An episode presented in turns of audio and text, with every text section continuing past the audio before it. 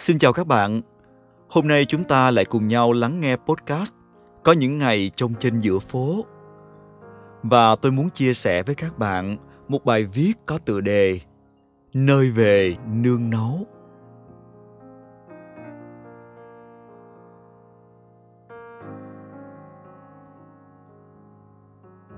Đoàn lô tô Ba Trà về xã tôi diễn được chừng một tháng, thì chính thức tan rã. Ngoài chợ đồn nhau, nội bộ đoàn lục đục. Có người nói bà bầu bể nợ nên giải tán. Chỉ biết là sáng sớm hôm đó, một chiếc xe tải lớn tới chở đồ đạc ở sân khấu chính đi. Từng gia đình còn lại trong đoàn lô tô thì thuê riêng xe lam hay ba gác. Mạnh ai nấy đi về một hướng. Chỉ có cô đào chánh xương xương một mình ngẩn ngơ đứng lại. Chẳng còn bộ áo dài kim sa lấp lánh trên người. Mái tóc giả được tháo xuống. Gương mặt trang điểm lộng lẫy tối qua cũng được chùi sạch Trước mắt dân xóm chợ là anh Lê Thanh Tân, 30 tuổi, cùng hai giỏ sách đồ. Nếu không nói, chắc chẳng ai nhận ra người đàn ông với mái tóc hớt cao, mặc áo thun quần jean đứng trước mặt.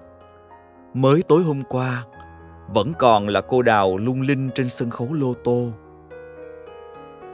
Dấu tích còn lại chắc là nước da có phần nhợt nhạt và lỗ chân lông khá to do nhiều năm trang điểm bằng thứ son phấn rẻ tiền. Một phần đời phù hoa tạm khép lại. Anh Tân thuê một cái kiosk nhỏ ngay sau lưng nhà tôi để ở và mở một tiệm bán quần áo cũ. Chỉ hơn tháng sau, anh đã trở thành một phần của xóm chợ ồn ào ngày ngày lắm người qua kẻ lại người ta chẳng còn thắc mắc hay bàn tán về anh như trước chỉ là chợ có thêm một tiệm quần áo và một người đàn ông với cái miệng dẻo quẹo, buôn bán mát tay mà thôi. Hồi đó, dân quê tôi đâu có gọi quần áo cũ là đồ second hand như bây giờ. Mọi người đều chỉ xài đúng mấy chữ quen thuộc, đồ sida. Lần đầu nghe mấy chữ này thằng nhóc nhỏ xíu là tôi lật đật về hỏi má. Trời đất ơi, con tưởng chỉ có bệnh sida, sao giờ có thêm đồ sida nữa? Mình mặc đồ đó vô có làm sao không má? Má tôi cười một hồi mới giải thích. Đó là cách gọi quen miệng vậy thôi. Chứ quần áo này, người ta mua đồ cũ về, rồi giặt sấy sạch sẽ thơm tho lắm má tôi còn bật mí, có nhiều cái áo sida, nhìn mới toanh à. Hình như mấy người giàu họ mua, rồi hỏng thèm mặc. Hoặc mặc một vài lần thì chán, nên bán lại. Tôi đâu có tin. Chiều đó tôi ra tiệm đồ sida của anh tân kiểm tra liền. Công nhận má tôi nói đúng. Hoặc có thể là anh tân ảnh rất kỹ tính, nên giặt vũ quần áo thơm phức lại ủi cẩn thận và treo lên hệt như đồ mới ngoài mấy cửa hàng thời trang.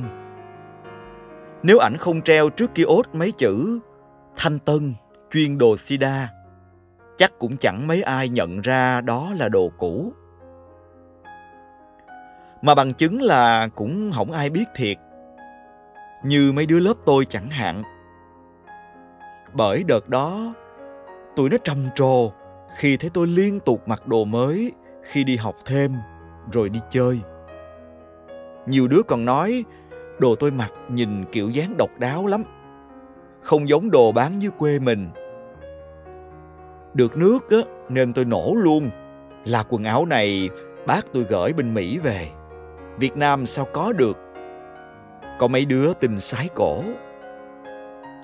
Chỉ có má tôi là sướng rơn vì thấy tôi thích thú với đồ mới còn má có thể mua một đống đồ cho anh em tôi mà giá mỗi cái chỉ chừng đâu năm mười ngàn đồng. Anh Tân được trời cho cái miệng dẻo quẹo. Chắc do nhiều năm quen đứng trên sân khấu rao lô tô, nên biết cách chiều lòng khách. Lúc nào cũng tươi cười đon đã. Riết rồi, ai cũng gọi chết tên anh là Tân Sida. Nhưng mà anh Tân lấy làm vui với điều đó lắm. Cưng thấy không? Cả chục năm theo đoàn lô tô, Tân làm đào chánh xương xương ai cũng nhớ tới. Giờ theo nghề có nhiều lâu đâu, mà cũng có danh tiếng chứ bộ. Đâu phải ai cũng được thương vậy. Anh Tân hay tâm tình mỗi khi tôi ghé kiosk của anh chơi. Tôi cũng chưa thấy đàn ông con trai nào ăn ở sạch sẽ ngăn nắp như anh. Góc bán quần áo tinh tươm thì không nói rồi. Nhưng chỗ sinh hoạt cá nhân, anh cũng bày trí sạch sẽ, ngăn nắp, còn xịt dầu thơm nữa. Bóng gió quen vậy rồi cưng ơi, ở dơ chịu không nổi. Anh Tân cười hì hì. Anh Tân có nhớ nghề không? Sao anh không xin theo đoàn khác hát tiếp? Lâu lâu cũng nhớ á cưng. Theo đoàn cũng chục năm hơn rồi. Thương chứ. Mà chắc duyên tận. Trời muốn mình rẽ đường khác mưu sinh. Nên thôi, tới đâu hay tới đó. Mà sao đợt rã đoàn lô tô, anh không về quê thăm ba má? Anh Tân ngồi im, ánh mắt nhìn xa thiệt xa tuốt ngoài con đường lộ. Tôi nghĩ chắc mình đã nói điều gì đó làm anh buồn lắm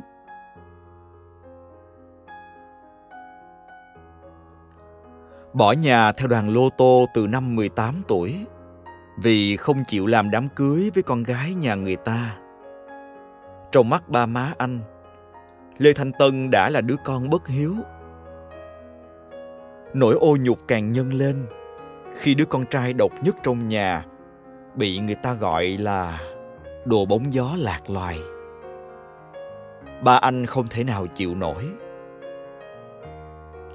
Những lá thư anh viết cho gia đình chỉ duy nhất một lần nhận được hồi đáp từ ba anh. Đừng về nhà mà làm tao nhục nhã. Vậy nên hơn chục năm nay, anh Tân chưa một lần nào dám trở về.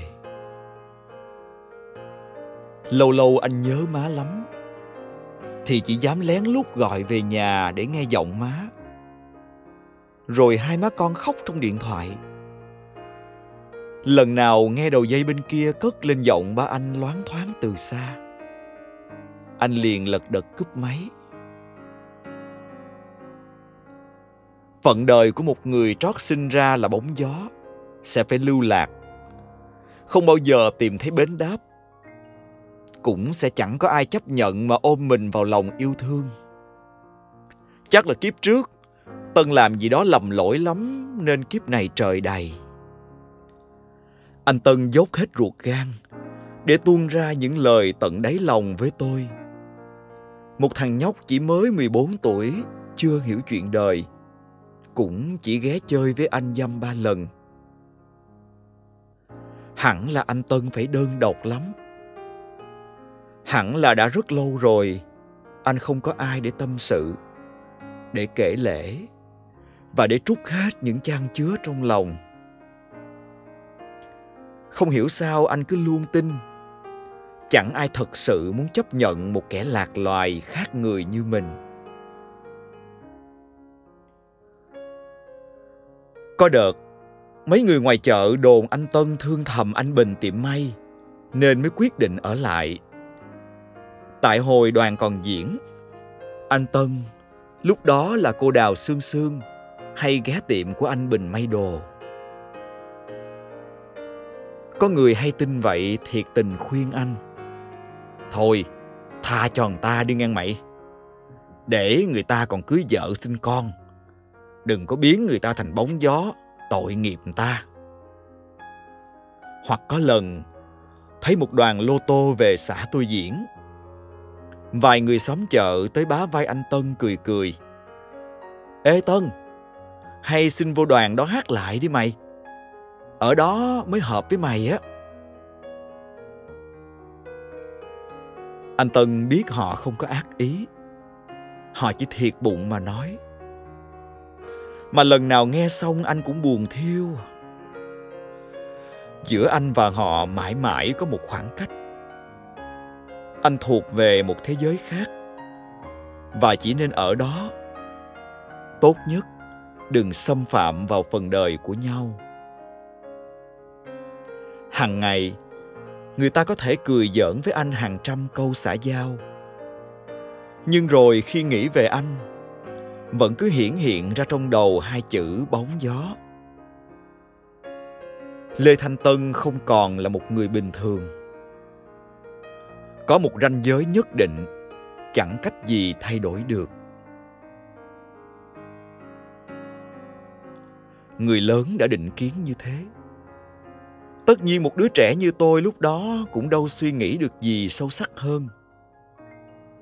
Những tờ báo tôi đọc được, dẫu cũng manh nha khơi gợi những vấn đề về tính dục, khích lệ sự tự do của con người. Nhưng thời đó, nó hãy còn mơ hồ và qua loa lắm nhưng có một điều trong tôi. Anh tân là người tốt. Bởi vì tôi nghĩ tính tình anh đàng hoàng, chân thành, đời sống lại ngăn nắp sạch sẽ. So ra còn tốt hơn rất nhiều người đàn ông bình thường khác tôi thấy trong xóm. Tôi tin anh là người rất thương ba má và nhớ gia đình.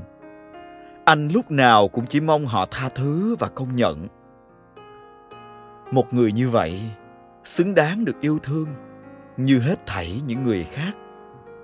Như tôi được nội, được ba má thương.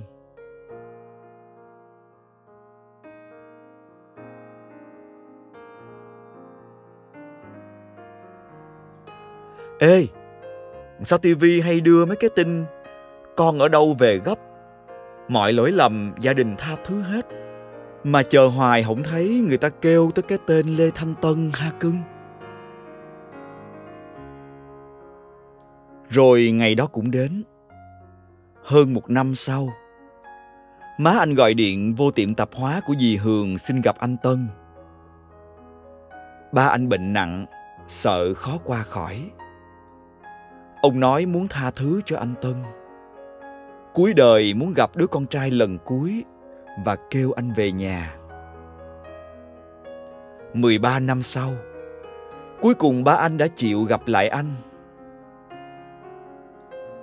Hôm đó, người dân xóm chợ thấy anh Tân chạy như bay từ tiệm dì Hường, chạy về nhà, đóng cửa kia ốt, rồi phóng ra bến xe ngoài quốc lộ, đón vội chiếc xe về quê. Trên tay chẳng kịp gói ghém theo bộ quần áo nào chẳng có gì quan trọng hơn, được trở về nhà sau chừng đó năm xa cách. Tôi chẳng biết trong mười mấy năm đó, ba má anh tân có từng một lần muốn đi kiếm anh về hay không? Rồi họ sẽ nói với anh là, về ở với ba má không ai ép con cưới vợ nữa. Đàm tiếu người đời kệ họ, con mới quan trọng sai lầm gì ba má cũng tha thứ hết. Tôi nghĩ chắc là có. Tôi nghĩ là họ cũng thương anh. Hệt như ba má tôi thương tôi. Vậy mà sao không thể mở lòng ra với nhau sớm hơn? Tại sao con người ta cứ đợi đến lúc lâm trọng bệnh, đến lúc xảy ra biến cố mới có thể tha thứ, mới thấy cần nhau và chịu bao dung với nhau?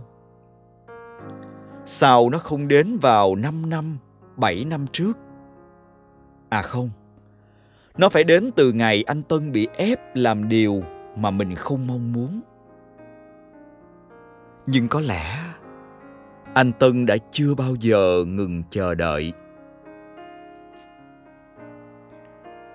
Cảm ơn tất cả các bạn đã lắng nghe trọn vẹn podcast ngày hôm nay trong chủ đề Nơi về nương náu. Xin hẹn gặp lại trong những tập tiếp theo với những vùng ký ức đáng nhớ khác cùng với podcast Có những ngày trông trên giữa phố. Hãy luôn đón nghe tôi nhé. Bye bye.